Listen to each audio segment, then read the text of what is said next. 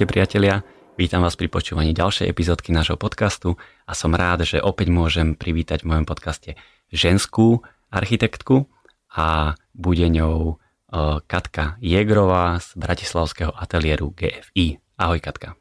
Ahojte. Katka síce nie je vedúca ateliéru GFI, ale za to je vedúca architektúry v tomto bratislavskom ateliéri a tak veľmi na začiatok poviem, že že pracovala u Richarda Rogersa. Nie je veľa ľudí, ktorí nám o tom vedia porozprávať, takže, takže sa na to teším a, a som si istý, že sa niečo dozvieme. Ale ešte pred natáčaním sme si povedali, že veľmi netradične skúsime tento podcast začať pravidelnou rubrikou na záver.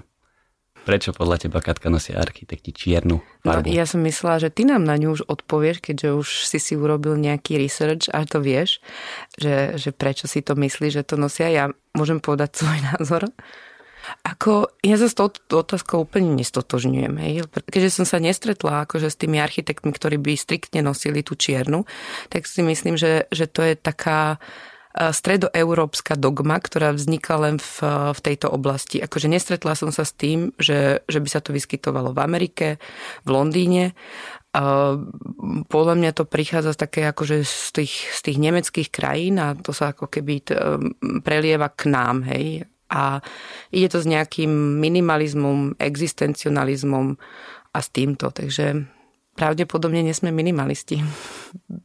Peter Eisenman povedal, že i don't wear schwarz a wear bolo akože wear, že kde. A, od, a v podstate po prečítaní tejto um, tohto statementu ma to tak zarazilo, že čo tam ten Peter Eisman akú myšlienku dal, že, že to není, že preklep, hej, ne, Nemca, že on presne vedel, prečo akože dal zlý spelling do toho where, že where a kde a a akože stojí mi to v hlave a tá podstata toho bude niekde inde, lebo um, mesiar nosí um, kárované, aby vlastne nebolo na tom ako krája to, to meso, to, tú červenú vidieť, hej, že tam je nejaká tá podstata toho, hej, že, že preto ten odev je taký, aký je, hej Mekári nosia biele, aby sa to ľahko pralo a mohlo sa to vyvárať pri vysokých teplotách a tak ďalej. To, akože vždy to má nejakú ešte aj inú opodstatnenosť a či sa to akože tu dostalo vlastne z od, od umelcov, hej, z, z takej vetvy nejakej umeleckej, ako neviem, akože to by asi chcelo taký väčší research, ak možno nakoniec na to dojdeš, že úplne sa stotožním s tým, že ťa treba vyrušuje na sebe nejaká farba alebo si trošku taká nekľudná. To znamená, že dáš si čiernu a máš pocit, že je kľud. No áno, ale nesúvisí to potom akože mm, s architektom, hej, súvisí to s nejakým tvojim osobným naladením, hej, aj, aj akože ja si dám čiernu nejaký deň a nejaký deň ako dnes provokatívne kvôli tebe som si dala svietiacu žltú, hej. A to dnes to bolo takéto ženské ráno, vieš, keď žena vyberie zo šatníka tri veci a štyri a furt nevie, čo si oblečie, hej, a ako to a vlastne dnešné ráno bolo venované tebe a presne vyslovene to, že neprísť v čiernom. Že idem ho nahnevať a dám si žltú. Aký je tvoj najobľúbenejší neúspech? To je ťažká otázka. Zaskočená som. Môj najobľúbenejší neúspech je to, že som nenastúpila na, na dizajn, ale na architektúru. A skúsiš to aj trošku rozviť? No, no dostala som sa uh, aj na architektúru, aj na dizajn, aj na, akože na viac veci. Uh, v podstate som vždy inklinovala k, k tomu, že že skôr k tým menším veciach ako k tej architektúre. Mal, skôr to bol, mal, ten dizajn bol to niečo, čo som chcela robiť a čo som myslela, že je pre mňa uchopiteľné. No a vtedy vlastne z okolností um, rodičovských, takej, ako keby takého toho systému, že, že otec zavelil a bolo, tak som šla na architektúru. A tak je to takým nejakým spôsobom, vlastne akože na, na jednej strane to je no, neviem, či je to neúspech, no, ale vlastne je to neúspech, lebo som nešla na ten dizajn a som na architektúre a, a už to nelutujem, no. A Dobre. zmenilo mi to celý život. Už mi to uznávaš? Áno, toto uznávam. Toto určite uznávam. Aká je tvoja najhoršia vlastnosť? Otvorenosť. Lebo ľudia nevedia zniesť úprimnosť? Mm, niekedy, áno. Lebo sa hovorí, že dvakrát meraj a raz strihaj. Dvakrát si premysli to, čo povieš a až potom to povedz. A to u teba neplatí? A to u mne neplatí. Tak sa poď pochváliť teraz a povedz, aká je tvoja najlepšia vlastnosť. Tu sa väčšinou ľudia zaseknú. Tak... Lebo každý vidí iba svoje zlé vlastnosti a nevie sa pochváliť. Sriečnosť. Som človek s veľkým srdcom a v podstate všetci iní sú viac ako ja. Akože snažím sa vlastne robiť veci pre iných a až potom pre seba. Zase, zase je to určitým spôsobom vlastnosť, ktorá ktorá má aj to negatívum, hej, lebo vlastne mať seba na poslednom mieste nie je vždy akože prospešné pre toho človeka same sebeho, hej. Byt alebo dom? Pre architekta by bola určite odpoveď, že dom, hej. Prečo? Lebo architekti si akože radin, akože od, odjak živa, od, dá sa povedať, od prvého ročníka na škole si človek predstavuje, aspoň, dobre, si to myslím, hej, nemám to zase preskúmané, si myslím, že každý si začne predstavovať, ako by to jeho vlastné bývanie malo vyzerať, hej, že ako by, kde sa on akože vidí a, a čo by on chcel a s tým sa stotožňuje a čím sa nestotožňuje a, a, a kreuje si to v svojej hlave. Tak keď som prišla do Londýna a zistila som, že kde vlastne Rogers býva, že on nebýva vo vlastnom dome, ale v rekonštruovanom dome, ktorý vlastne si nerobil ani on tú rekonštrukciu, že mu to robili iní. Som bola zaskočená a nerozumela som tomu. Ale časom som pochopila prečo, lebo podľa mňa najťažšia úloha pre architekta je si nadizajnovať vlastný dom. A už, akože už som tie ambície mala, už tých pár návrhov akože na stole bolo. Um, aj akože mám pozemok, kde by sa mohol ten dom postaviť mm, v Devíne hej, a s výhľadom na hrad. Je to v podstate síce záhradka, hej, povedzme, že je to úprimne záhradka, není to stavebný pozemok, ale má to tú poetiku, hej, západ slnka je tam enormný, hej, akože v podstate je tam momentálne kolnička nad GV, sa dá povedať. Ale prišla som k tomu, že aj keď ten návrh nejaký je na stole, že by som chcela asi vidieť nejaký protinávrh niekoho iného. Napríklad tvojho partnera, ktorý je tiež architekt. Áno, napríklad. Ale tiež som rozmýšľala na tom, že dať to nerobiť niekomu inému, hej? Že, že, že vlastne e, nerobiť to akože doma pre seba. Lebo potom tam človek vidí každú chybu, ktorú mohol spraviť inak a myslím si, že proste bude chodiť a že Mária, toto som mal spraviť inak. Toto no a myslíš, že, myslí, že by ste sa dohodli? Myslím si, že áno, hej. Aj toto môže byť často problém sa dohodnúť. Dobre, a teraz predstavme si, že nejdete to robiť vy, tak eh, máš aj niekoho v hlave, že komu by si ten svoj dom dala teoreticky urobiť? Nie. Takže je to taká slepá ulička trošku, nie? Ešte nie, hej. Ako, akože zatiaľ už len tá myšlienka, to, že to nerobiť uh, sama, alebo teda spolu, hej, akože vlastne doma, uh, je, je akože prvým, prvým takým revolučným krokom, hej. Takže ešte sme si to ani doma nedo, nerozdiskustovali, hej, túto moju myšlienku. Takže... Ja, čiže vlastne partner o tom vôbec nevie. Výborne, tak som rád, že teraz sa to dozvie. Ale som veľmi rád, že si nám dala takúto veľmi komplexnú odpoveď na túto otázku byt alebo dom. Čiže poďme si dať ešte gastronomické okienko a to je, že aké je tvoje najobľúbenejšie jedlo. Všetky. Spýtaj sa, ktoré nie sú. Môžeš kľudne dať aj také, ktoré Kel. nenávidíš. Kel?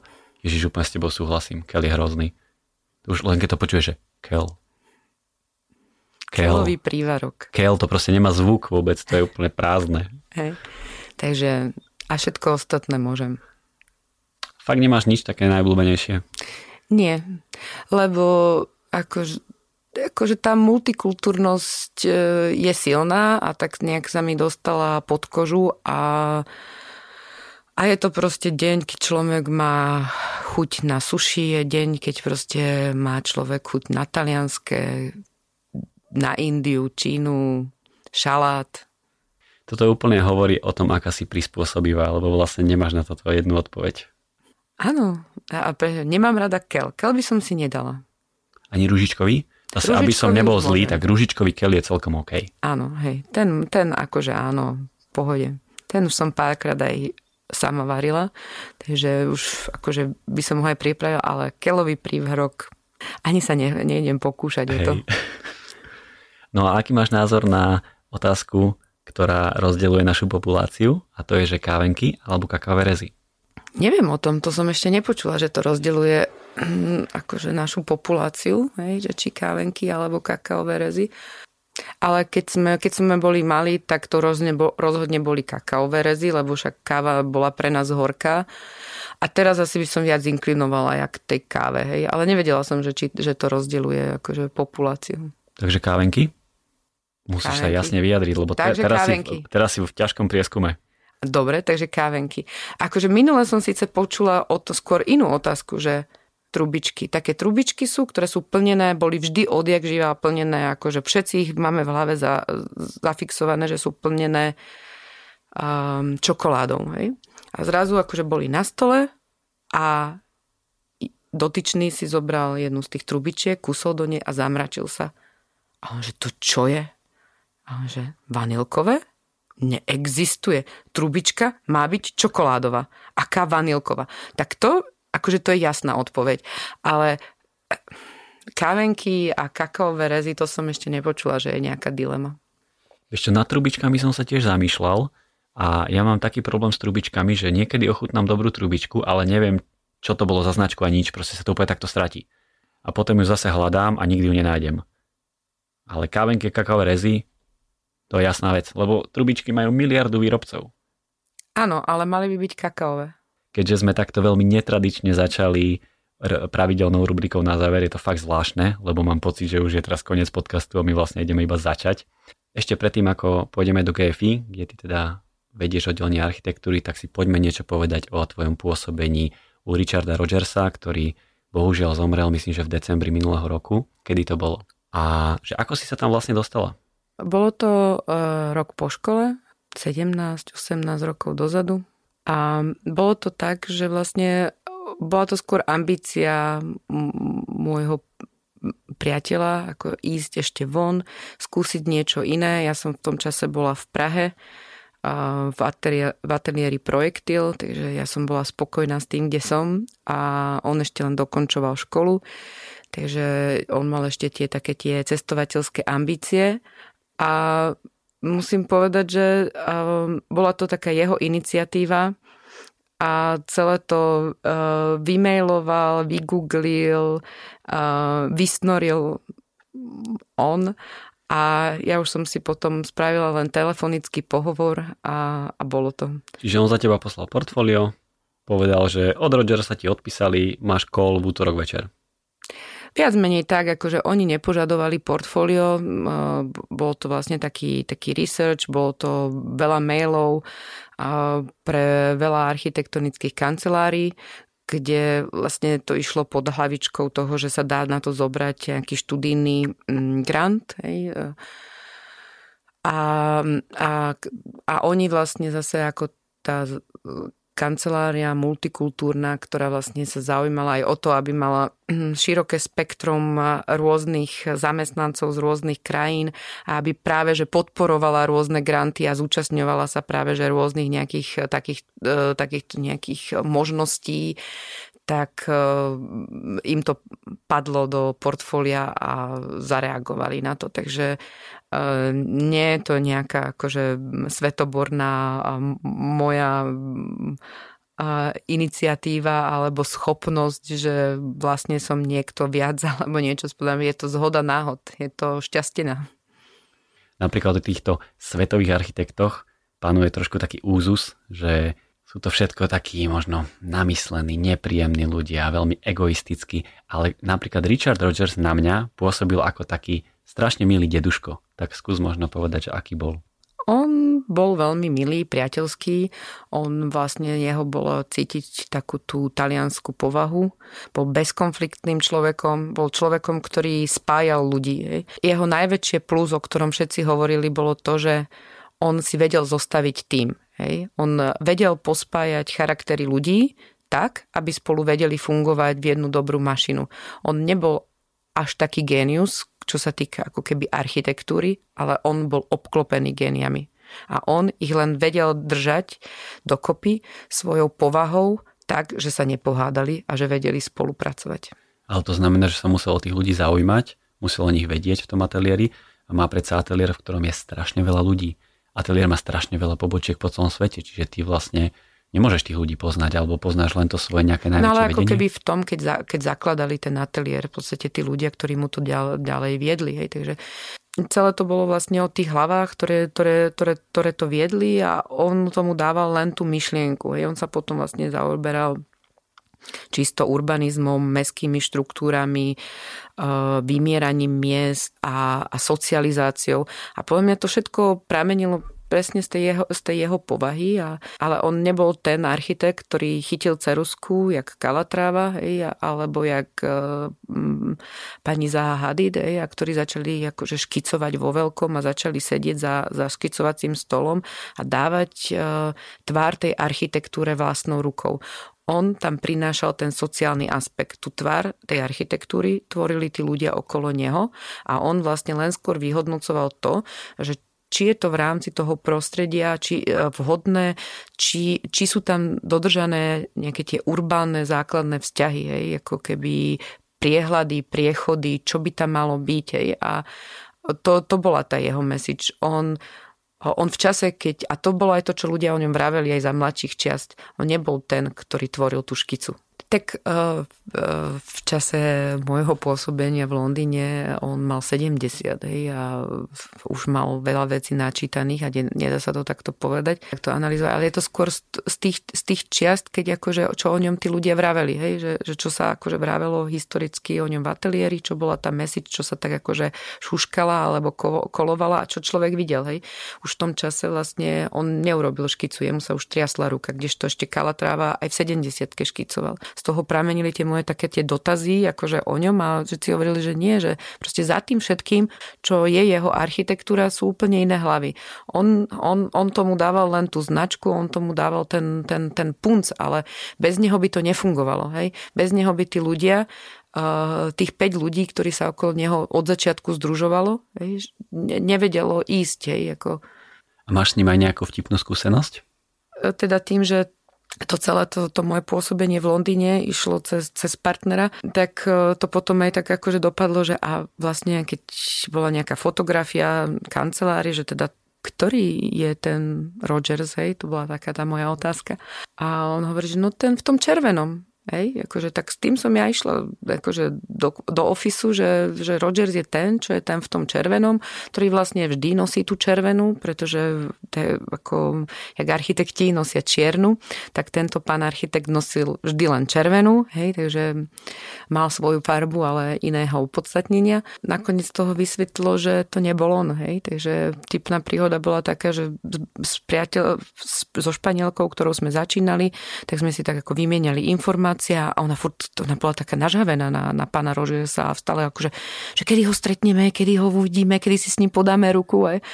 Raz asi sme sa tak akože rozprávali a, že, a ja sa jej pýtam, že a ty už si ho stretla teda? Už si ho videla?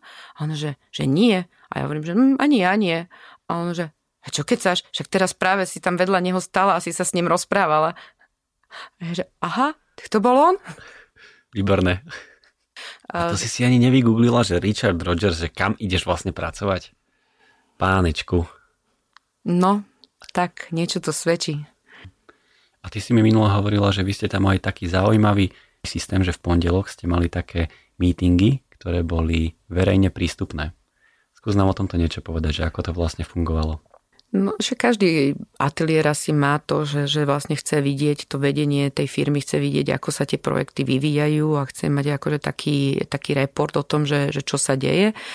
Keďže to vlastne mm, bol veľký ateliér a vlastne v čase, ja som do, do toho ateliéru prišla, keď mal 60 ľudí Hej, on, on, a odchad, potom vlastne za, za toho pôsobenia, čo som tam bola, tak nás, e, narastli na, na 150, čo vlastne aj pre nich bol problém, hej, že, že vlastne zrazu ako ukočírovať 150, proste manažovať 60 ľudí je úplne iná vec, ako manažovať už 150 ľudí. Ale vlastne v, aj tak v porovnaní vlastne s Fosterom, ktorý už v tom čase mal 500 zamestnancov, to bolo niečo úplne iné. Hej. Takže oni, akože, oni nemali ambíciu byť takýmto veľkým ateliérom. Aj tých 150 bolo pre nich veľa a potom sa akože rozhodli, že by sa chceli vlastne vrátiť na tých 100 aj maximálne. Ale veď už vtedy robili svetové projekty, to už vtedy si nemôžeš povedať, že sme rodinná firma, nie? Ale tak e, utiahli to od tých ľuďoch, lebo oni robili tú architektúru, hej, čisto. Mhm, že iba tie štúdie?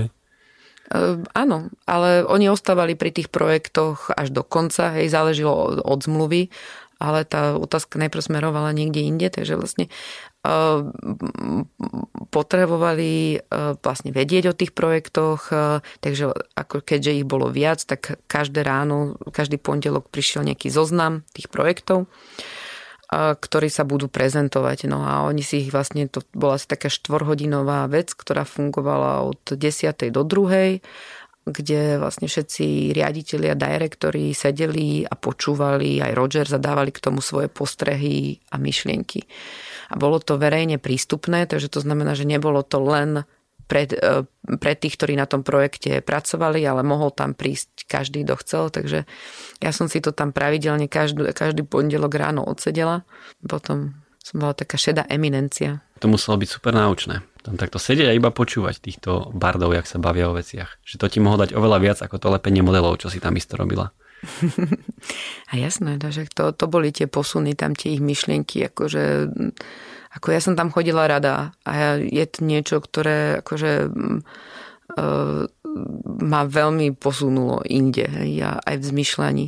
To je ten krok, keď sa možno zase vrátime k tej otázke na začiatku, najobľúbenejší neúspech, ktorý sme tak potom tak nejak akože uzavreli, že je vlastne to, že nerobím dizajn a architektúru, takže tie menšie veci ešte stále vo, vo mne pretrvávali v čase, keď som bola v tomto ateliéri a vlastne všetky tieto ich, ich urbanistické koncepcie a vzťahy s okolím vlastne mi ukazovali úplne inú tvár a ma posúvali inde. Takže akože odtedy už netúžim robiť dizajn. No.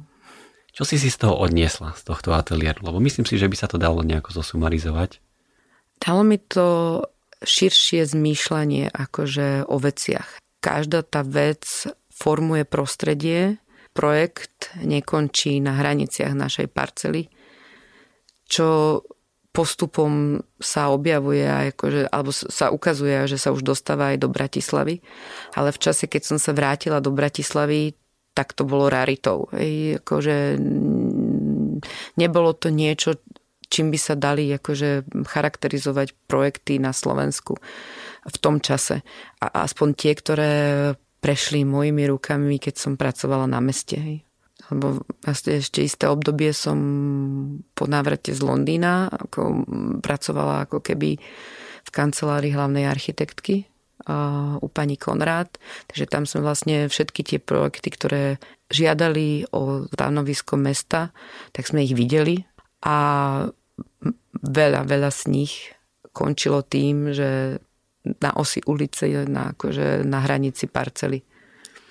Takže, ale musím povedať, že to, čo vidím teraz, tak sa to mení, hej, že je to iné. Úprimná. No a ty si teda strávila strašne veľa času v tom Londýne, čiže máš rada Londýn? Alebo ako na teba zapôsobilo to mesto? Všetci Slováci sa mi smiali, lebo keď som prišla do Londýna, som stále len frflala. A ja tu nechcem byť, ja tu nechcem byť. Keď som prišla naspäť do Bratislavy, tak som hovorila, že to je strašné, ja chcem ísť naspäť do Londýna. A oni, že ty si akože normálna, že proste raz tak, raz tak, že ty jasne akože čo je zlé, ale ako potom ma očaril proste tá jeho mnohokultúr, mnohokultúrnosť, tá, tá kombinácia tých viacerých e, kultúr, ten na jednej strane ten Kandem, na druhej strane Richmond, na, na tretej strane e, Nice Bridge, High Park, Earthcourt, proste všade, kde sa človek pohyboval, Oxford Street, Buckingham Palace, to je jedno, že kde sú, akože bolo to o tom, že je to rôznorodé a človek to veľmi ľahko prestrieda a nejak sa mu to nezunuje, hej, že keď má na... To je jak s tými šatami, hej, že, že raz také, raz onaké, no. Tak poďme asi už do tej Bratislavy. Poďme do GFI, kde už hodnú dobu pracuješ a vedieš tam teda to oddelenie architektúry. Tak dajme ešte taký základný začiatok, že akými projektami sa GFI zaoberá, lebo, lebo ľudia ho možno vnímajú skôr cez takú, tu poviem, takú baštu. Bašta GFI sa nachádza ako je Eurovea, Eurovea 2, tam je zóna Pribínová, Landererová, e, bytové, bytovky Skyparku, tak to všetko sú projekty, na ktorých vy ste pracovali alebo ešte aj pracujete. Tak skús nám približiť možno taký základný, základné smerovanie toho ofisu. A akože je to pravda, ako momentálne to sú naše e, vlajkové lode, hej, ktorými ideme a, a sú to veľké projekty na to, že, že momentálne nás natoľko vyčerpávajú a natoľko zamestnávajú, že už máme málo času na menšie projekty, hej, že, že na nejaké ešte iné. Potom Eurové a nábrežie, Klingerka 2 a 3. A sú to projekty, kde sme vždy na 120-150 tisíc metrov štvorcových tieto projekty potrebujú veľa ľudí, aby, aby na nich pracovalo. Takže máme veľké týmy a takže jasné, že ešte, ešte robíme okrem vlastne pôsobenia v Bratislave, robíme veci vo Vysokých Tatrách. Historicky to bola rekonštrukcia ešte predtým, než som prišla, rekonštrukcia hotela Kempinsky na Štrbskom plese v Tatranskej Lomnici, tiež hotel a momentálne vlastne je to liečebný dom bývalý v Starom Smokovci od Harmince. Mm-hmm. Volá sa, že Royal Palace. To... No na GFI je zaujímavé to, že to veľa ľudí aj vie, ale že vy vlastne sedíte v takej štvorpodlažnej budove, čo je zoskupenie teda architektov, projektantov, čiže vy ste vlastne všetci pod jednou strechou a je vás aj dosť veľa, nie? Že vás je asi nejakých 50-60, čiže kompletne vždy zastrešujete všetky projekty po, no, od začiatku až do konca. Momentálne nás už je až cez 70. Uh, mali sme ešte nedávno aj pobočku v Košiciach, teraz vlastne máme len v Humenom kvôli týmto vysokotatranským projektom. Humenom. Humenom. Prečo pobočka v Humenom kvôli Vysokým Tatrám? Priateľstva zo školy, hej, známo, akože majiteľov, tak majú to vždy bližšie z Humenného do Vysokých Tatier, z Bratislavy, sú tam rýchlejšie. Hmm. Ale není to tak, akože Humenné spolupracoval s nami, teraz ten akože tá, tá, chlapci z Humenného robili s nami aj na projekte v Bratislave, takže akože dnešná doba online meetingov a, a telekonferencií a e, umožňuje všeličo možné. Ale je to ťažké, akože koordinovať projekt Bratislava, Košice, Humenné e, nie je jednoduché. A, a, a zabera to veľa času. O mnoho je jednoduchšie, keď tí ľudia sú na jednom mieste, čo sa ukázalo aj v období covidu, že vlastne ak ľudia boli doma a museli robiť vzdialeno, tak to proste trvá to inak. Sú veci, ktoré sa dajú a sú veci, ktoré je fakt jednoduchšie, keď si človek sadne vedľa druhého, chytí cerusku a nakreslí si. Hej. No a keď som to už tak načal, že je vás teda 70 a sedíte pod jednou strechou všetci architekti, projektanti, je to výhoda mať všetko takto pod strechou, alebo je to aj svojím spôsobom trošku nevýhoda?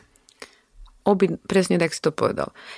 Z, z tej strany toho, že čo ponúkame klientovi, je to výhoda, pretože klient celku oceňuje, aspoň pre tých, ktorí my robíme, hej, a ktoré sú vlastne viazaní, oceňujú to, že to dostanú v jednom balíku, že vlastne majú niekoho, ktorým to celé zastreší, majú jedného styčného, jednu styčnú osobu, s ktorou komunikujú od začiatku do konca a keď hoci čo sa stane, tak tam nie je to, že a to nie, lebo to my nie a to áno, lebo to proste vždy všetko je to my a, a už potom vlastne tá nevýhoda je to, že tie, tie, tie zvady potom sú vnútri, hej, že už sa vlastne mm, nemôžeme vyhadať my s niekým iným, ale vlastne tie zvady máme vnútri. Tak ale nie sú tie zvady také priateľskejšie alebo jednoduchšie, keď je to tvoj známy kamarát, poznáš ho, že je to možno také iné ako no, keď... Ale práve, že to je, to, je ten, to je ten problém, že voči kamarátovi najťažšie sa robí dom pre kamaráta, lebo, lebo a pre rodinu. Rodina no. je na, na no, mieste jedna. Áno, no však to je to, hej. A to je presne to isté, že, že, že, že však nechceme byť k sebe zlí, hej. Ty si ponocoval a, a, a ja ti to teraz mám zmeniť a, a, a sú tam úplne iné veci, ako keď je to vlastne len na obchodnom vzťahu. Ináč vy ste jeden z mála ateliérov, kde sa dá pracovať na trvalý pracovný pomer. Vnímaš toto tu? Väčšinou sa všade pracuje na živnosť. Ako je možné, že vlastne v najväčšom ateliéri sa dá pracovať na trvalý pracovný pomer? Neviem, aká je to možnosť, ale je to asi firemná kultúra, je to správna firemná kultúra. Ja som odjak živa, odkedy som skončila školu, v podstate pracovala na trvalý pracovný pomer a bola to vždy jedna z mojich podmienok, pretože ja a peniaze sme takí dvaja nekamaráti, hej. Takže Takže akože starať sa o ne, proste keď mi niekto vysvetľuje, že jak sa to dá a keď som živnostník, ako všetko by sa to dalo lepšie alebo horšie, na jednej strane pre mňa ako matematičku je to pochopiteľné a rozumiem tomu, ale na druhej strane pre mňa akože človeka, ktorý sa má zorganizovať pri tom všetko a ešte myslieť aj na toto, je to už práca naviac, ktorú akože ja v svojom scenári nechcem mať. A možno to svedčí aj o tom, že, že keď e, sme e, po strednej škole, v štvrtom ročníku strednej školy mali písať, že kam by sme chceli ísť na vysokú a mali sme také psychologické testy možnosť e, si to overiť, že či sme vhodní na toto povolanie a vlastne z toho testu vyšlo mne, že nie som vôbec vhodná na povolanie architekta. A jedna z tých, jeden z tých aspektov, ja som bola taká zaskočená, že prečo, čo, čo je na tom zle. A jeden z tých aspektov, ktorý z toho vyšiel, bol vlastne tento, hej, že, že, že vlastne architekti, to sú to je vlastne povolanie na voľnej nohe, hej, tak to ako vtedy tá psychologička mi vysvetlovala a vy vôbec na toto nie ste. To, akože, to by vás vôbec netešilo, vás by to vlastne ubíjalo. Hej. A som rada, že takýto punc si povedal, lebo ja som si ho ani ako GFI, ani som si to neuvedomovala, hej. Že z toho pohľadu, že som zamestnanec, že niečo také sa mm, deje akože je raritou na slovenskom trhu. Je. A máte ešte tie vstupné testy, keď u vás chce človek pracovať? Tie som zrušila. Ja si to pamätám ešte, že keď som bol asi nejaký tretiak na, na výške, tak som chcel spracovať do GFI a som tam došiel na taký test. A bolo to na jednej strane hrozné a na jednej strane ma to strašne oslovilo. Podľa mňa to bolo úplne hrozné v tom, že som písal nejaký test, že v akej norme nájdem toto a aká šírka chodby má byť v hoteli a takéto somariny. To mi prišlo, že fakt to je blbosť, že na základe tohto naozaj nezískáš toho nejakého šikovného architekta alebo si ho môžeš vlastne takto úplne nezmyselne vlastne ho odradiť. Ale potom tam boli otázky, ktoré ma veľmi zaujali a to boli také navšímavosť. Že, Áno, že ako, ktorým smerom sa otvárajú dvere presne, do zasadačky. alebo že na akom podlaží sa nachádzaš. A ja som bol teraz zavretý v tej zasadačke, vôbec som nevidel kľúčku si myslím. To sa mi zase strašne páčilo, že to bolo také, to bolo presne také otázky, ktoré, ktoré no, boli fajn. Akože môj pohovor do GFI vyzeralo tak, vyzeral tak, že keď mi pán Franko podáva ten test, akože a tak celku zvláštne tak ostýchavo to bolo, hej, že mi ho tak posúva, že fajn, fajn, ale vieš, ešte my by sme tu mali akože toto, tento test by sme mali akože vypísať, hej. A ja tak akože pozerala, že fúha, že to myslíte vážne? On, že no, že je to, a, a tak ako bol taký ostýchavejší, hej. A ja tak som to chytila ten test, lebo akože a bola som práve v takej svojej rošafnej nálade, chytila ten test a povedala, že pozrite, že, že, že ja sa na to pozriem, teda, že hm, tak toto by som vedela, toto by som vedela, toto by som nevedela, hej, toto by som nevedela, potom som to otočila nakoniec. A toto by som asi tiež vedela, ale viete čo? čo by, viete, čo by na toto vám povedala moja mama? Som mu povedala vtedy, on takže nie, neviem, čo by mi na to povedala moja mama, vaša mama. Ona by povedala, že neviem, ale viem, kde to nájdem. Takže to bola moja odpoveď na tie jeho normové testy. Tak on ich potom tak akože stiahol a, a tým to bolo. Takže ja som bola v podstate jedna z prvých, ktorá nerobila test. čo sa tak akože začalo tradovať.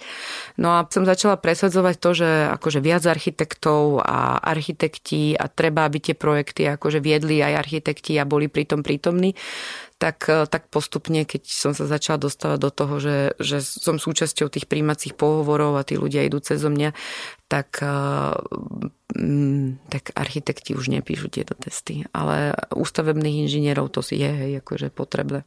Dobre, tak sa poďme teraz plynulo presnúť už pomaly do toho, čo vlastne robíš v tom ateliéri. Takže ty, čo robíš ty ako vedúca architektúry v ateliéri GFI? Čo to Však, znamená? Uh, vedúci len sedí a, a pije kávičku, nie? Správne. Tak, no. tak je to, ale, ale vlastne je to aj inak. Čo robí Katka? Keď si dá ráno kávičku, tak už musí začať niečo robiť. To robíme všetko, akože e, v podstate od toho, že e, mám stále nejaké živé bežiace projekty, kde, kde, kde riešim e, v podstate agendu na dennej báze, hej, pripomienkujem detaily, tak druhý kolega to hovorí, že, že kreslím hrubou čiarou hej, do výkresov že autokede. Ale boli situácie aj keď kladiem stromy v Lumione, rendrovať ešte to nie, to nezvládnem, hej. Akože teda to už vôbec podľa mňa nikdy nezvládnem, hej. To už sa do tejto štády, štádia nedostanem. Je to z časti tvorba, je to z časti e, z toho pohľadu uh, vedenia toho ateliéru, je to distribuovanie pracovnej činnosti medzi architektov, preskupovanie ich podľa toho, kde ktorý projekt horí a nehorí, snaženie sa nejakých, proje- nejakých vecí neriešiť, odbremeňovať, lebo v podstate ich zdržujú, neefektívnosť, stria- strážiť e, rozpočet, čas, veľa toho je. Hej, akože... Čiže ty máš takú ochrannú ruku nad všetkými projektami, ktoré bežia v ateliéri? Nie, nad architektmi sú na jednej strane ako keby akože my sme sa teraz zmenili organizačnú štruktúru a máme vlastne dvoch vedúcich. Máme vedúceho ako keby riaditeľa sekcie architektúry a máme riaditeľa sekcie akože stavebných inžinierov. Nad sebou máme riaditeľa ako spoločnosti, ktorý ale nie je ako keby vlastníkom spoločnosti. Hej? Takže máme dvoch vlastníkov, pána Franka a pána Grečmala. Máme potom riaditeľa spoločnosti, a, a ktorý má pod, ktorý, pod ktorým sme vlastne my, títo dvaja riaditeľia týchto oddelení. A, a, a my vlastne na, po tejto vetve dohliadame na zostavovanie cenových ponúk, stanovenie harmonogramu a najímanie architektov, dohľadanie na ich pracovnú činnosť a tak. Takže vlastne taká tá vetva, ktorú ako už z tej vyššej pozície by sa mala robiť.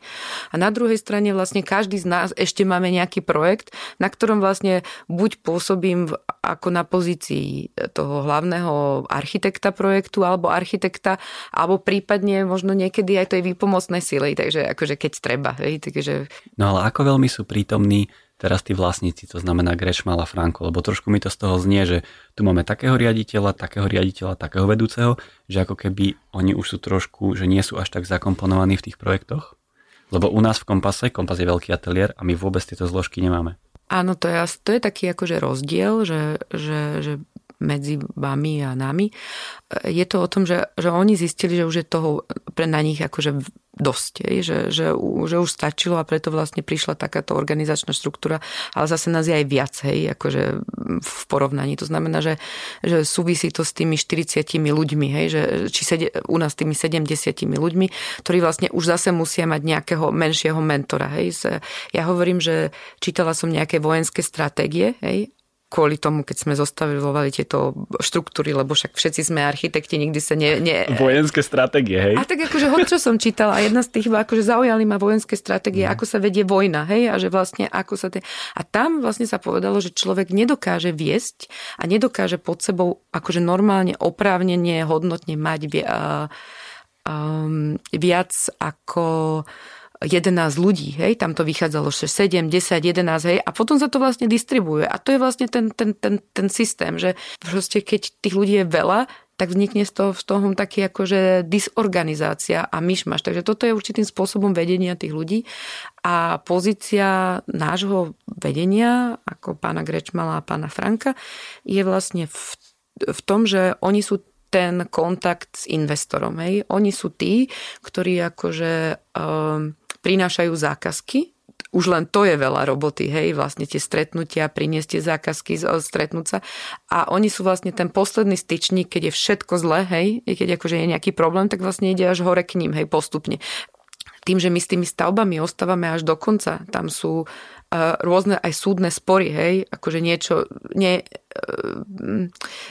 niekde zateká, hej, a kde, ako, s kým, poisťovacie zmluvy, hej, to, akože má to trošku, akože aj tu in, tá, tá sféra, ktorá ide z, z, od tej vetvy Durka, Stavebko a Realizák je veľmi silná, ktorá akože má, má ďaleko siahle následky aj po odovzdaní stavby 10 rokov. Jasné, že keď niekde zateka, tak je to vždy na vás, lebo však vy zastrešujete celý Áno, projekt. a potom sa to vlastne, a, a, a to, akože to treba riešiť, hej, so všetkými, akože, akože tých problémov, ktoré akože prichádzajú na dennej báze je, je, je neúrekom, hej.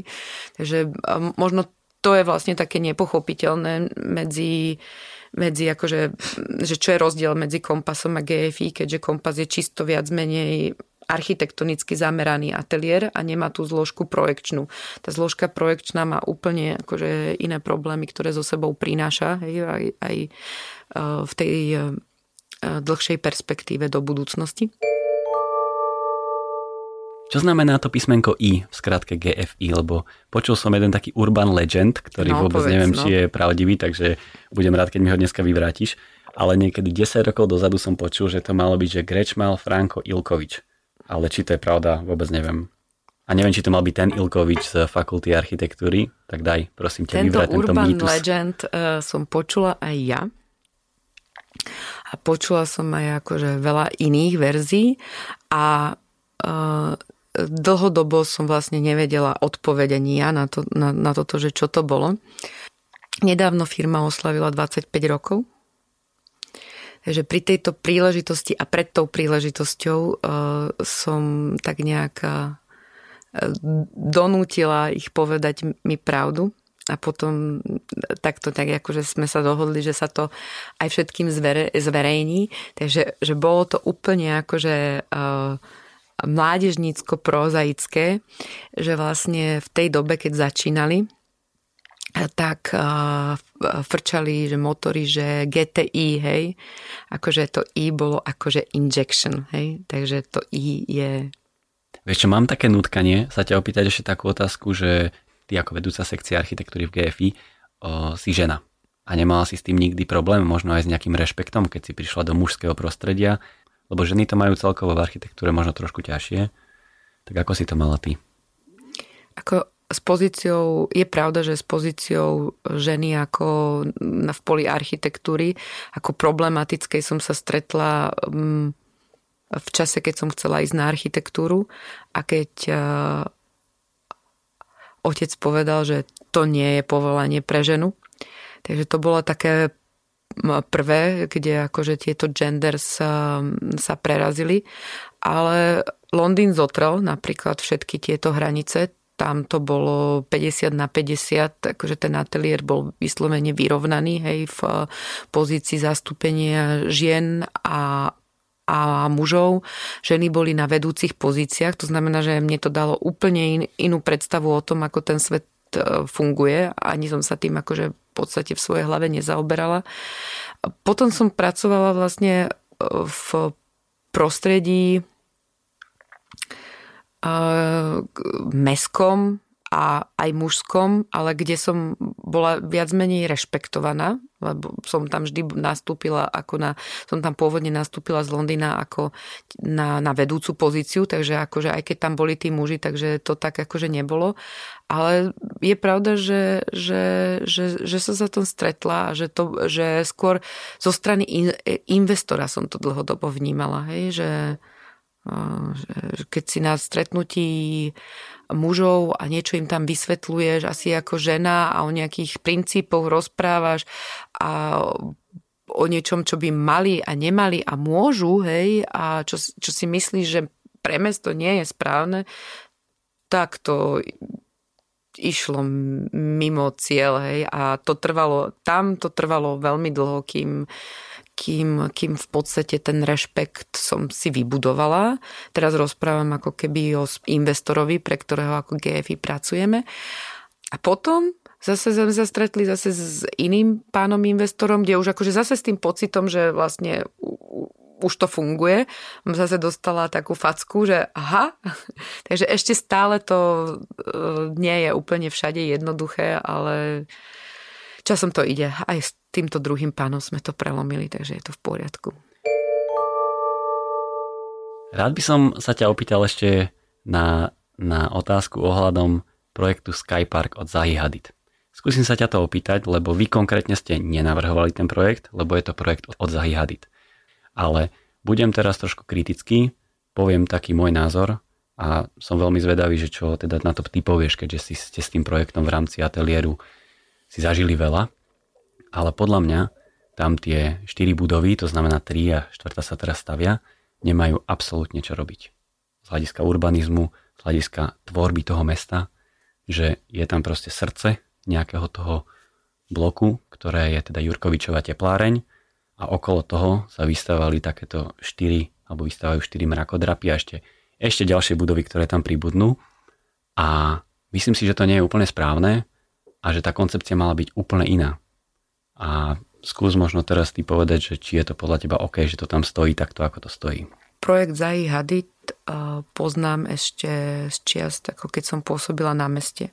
Súťaž na to územie bola vypísaná ešte za pána Šlachtu, keď pán Šlachta bol hlavným architektom mesta a on bol aj členom poroty tej súťaže. Bola to jedna z prvých medzinárodných súťaží, ktoré Penta pripravila a prezentovala, kde do poroty prizvala pána Šlachtu. Medzi návrhmi boli rôznorodé, hej, ktoré, ktoré mohli vyhrať, ale porota vybrala tento. Hej, takže a, a o tomto bežalo potom veľmi veľa aj diskusí, aj na komore boli akože o tom diskusie, že či je to vhodné alebo nevhodné do toho prostredia veľa renomovaných ľudí sa k tomu vyjadrovalo, že ako to mal, či to malo tak byť, či tam mala byť kompaktnejšia zástavba, či tam nemala byť aká zástavba. Ten projekt veľmi dlho stal na stole na, to, na meste, na, na stole na to, aby dostal akože zelenú. Ingrid ho vtedy prelúskala sprava zľava posúdenia. Vyšlo vtedy, že posúdenia výškových stavieb musia byť spracované. Spracovávali sa dokonca vo Viedni ehm, renomovaným odborníkom, ktoré, ktorého ona nominovala a Penta to pokrývala. A každý k tomu prišiel, že je to fajn. Hej? A že je to v podstate dobré. Vec ešte, ktorá ale potom nastala, bola to, že prišlo, ktoré prichádza v každom inom projekte, čo sa vlastne deje a čo je možno aj problém toho, že, že, že mesto už potom akože na to nedozerá a nemá akože tú silu, hej. Lebo on sa vyjadruje v začiatočnom stupni a potom ten projekt prechádza tými ďalšími, ďalšími fázami a už to ide mimo mesta. To znamená, aj zmena orientácie polohy tých viež, veží veľa zohrala. Hej? Aj e, zjednodušenie tej architektúry tých veží veľa zohralo v, akože v tom návrhu. Ono sú to a možno z pohľadu de- developera sú to maličké, maličkosti a badateľnosti, ale to sa deje aj na našich projektoch. Hej? A prehrávame veľakrát, akože to viem, že na plnej čiare, že proste tá sila toho, že už majú v rukách jedno stanovisko od mesta, ktoré im tam postavuje, umožňuje postaviť takú a takú zástavbu a také a také, takého charakteru. Tam sa, mesto sa nevie, nemôže, ono nemá zatiaľ právnu moc sa vyjadriť k tomu, že tá budova sa mi nepáči, hej, alebo tá budova nie je dobrá. Proste, keď ten projekt splní náležitosti územného plánu, tak mesto veľmi nemá aké páky na to, aby ten projekt zastavilo. Hej? A to teraz nerozprávam čisto o záhady, ale akože tak všeobecnosti. Hej? Jasné, tomu úplne rozumiem, že, že aj ja vnímam ako základný problém, ja sa tak nehnevám na Zahu Hadid, že to tam navrhla, hnevám sa na to, že tam je dovolených proste tých 100, 200, 300 tisíc metrov štvorcových, keď to teraz poviem tak metaforicky. A potom je otázka, ako sa s tým ten architekt vysporiada. A mne vadí, že tá záhadit sa s tým vysporiadala tak, že tam postavila proste 4 mrakodrapy, ktoré obkolesili tú tepláreň a tá samotná tepláreň vyzerá ako parazit v tom území. A to si myslím, že je zlá urbanistická koncepcia toho riešenia. Ako, um, ja si myslím, že skôr sú to aj také tie aspekty, že ktoré teraz, ktoré má aj Twin City a ktoré sa objavujú vo veľa iných projektoch, je to, že no aby sme tak uh, nemuseli hlboko kopať a aby sme vlastne mali dostatok zelene, vlastne tak robíme také polozapustené parkovanie, návrh na strechu dávame zeleň, potom vlastne a stávajú sa z toho také, také bariéry toho územia. Hej? A či chceš alebo nechceš a môžeš to dizajnovať akokoľvek chceš aj cez tie schody a môžeš sa tváriť, to, že vlastne celý ten park je zdvihnutý voči okolitým uliciam, ti vytvára to, že tá tepláreň je potom utopená v tom území. Hej. Úplne inak by to pôsobilo, keby to ostalo na tej nivelete a ty by si akože prechádzal tým územím na, na tej nule. Hej.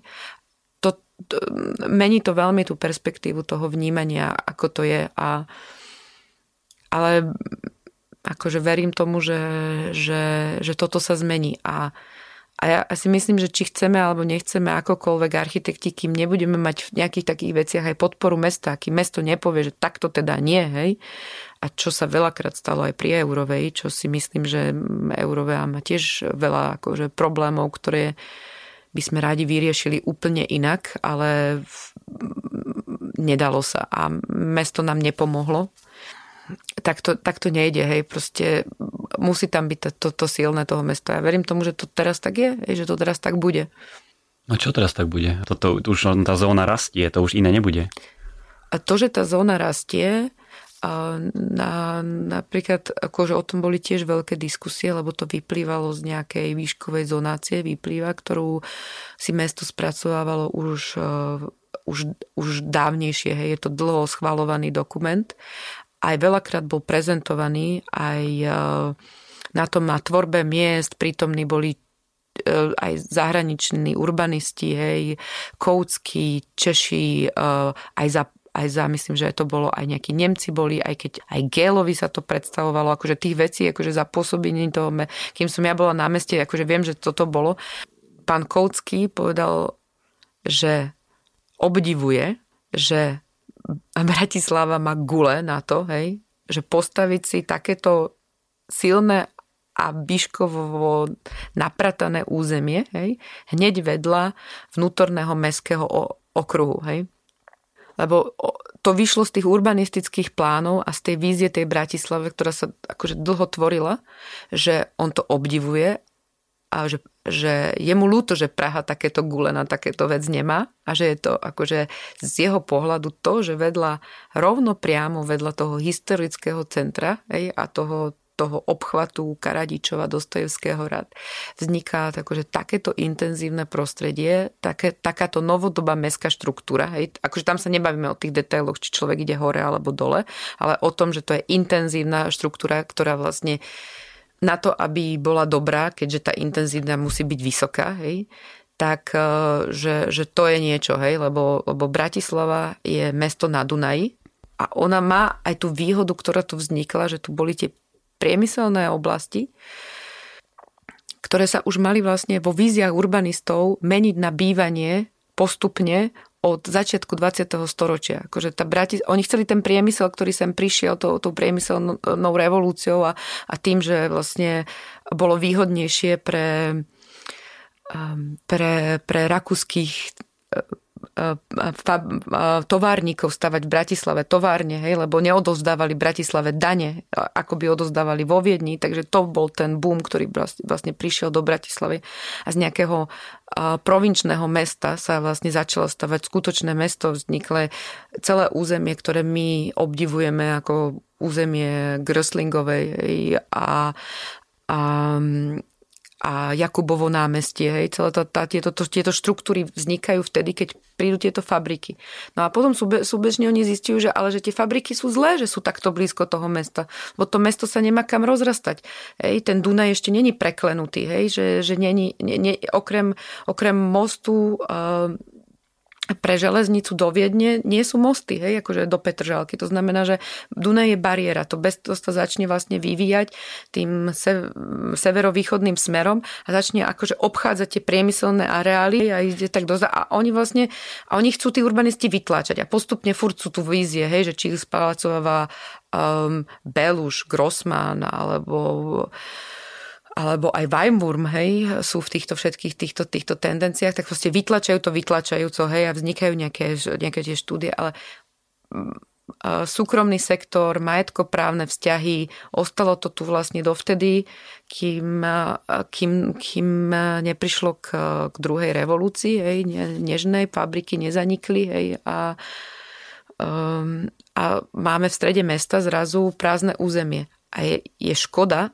si stavať potom výškovky niekde ďaleko a riešiť dopravu medzi centrom, lebo potom by nám centro vy, vy, vymrelo, hej, historické, lebo ako náhle sú e, tie dve centra ďaleko od seba, je to ťažké ako ich prepájať, hej, akože akou dopravou, ako fungovať, hej, lebo všetci by chceli byť tam a nie, nie, nie zase v centre, centro by vymieralo. Takže je to na jednej strane, to má svoje benefity, ktoré vznikali, ktoré vzniknú a ktoré tu sú možné, hej. Zimný prístav, úžasná vodná plocha, hej, úžasné územie, ktoré ako môže to trvať aj 50 rokov, hej, ale... No dobre, Katka, vieš čo, keďže už nemáme teraz e, tú pravidelnú rubriku na záver, tak by som to veľmi rád ukončil aj takýmto veľmi miernym zafilozofovaním, že čo je architektúra a čo by mohla byť.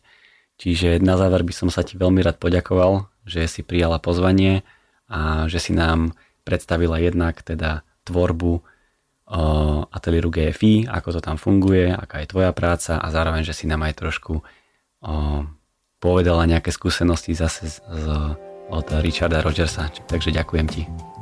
Ďakujem veľmi pekne za pozvanie a som rada, že som mohla byť súčasťou tvojho podcastu.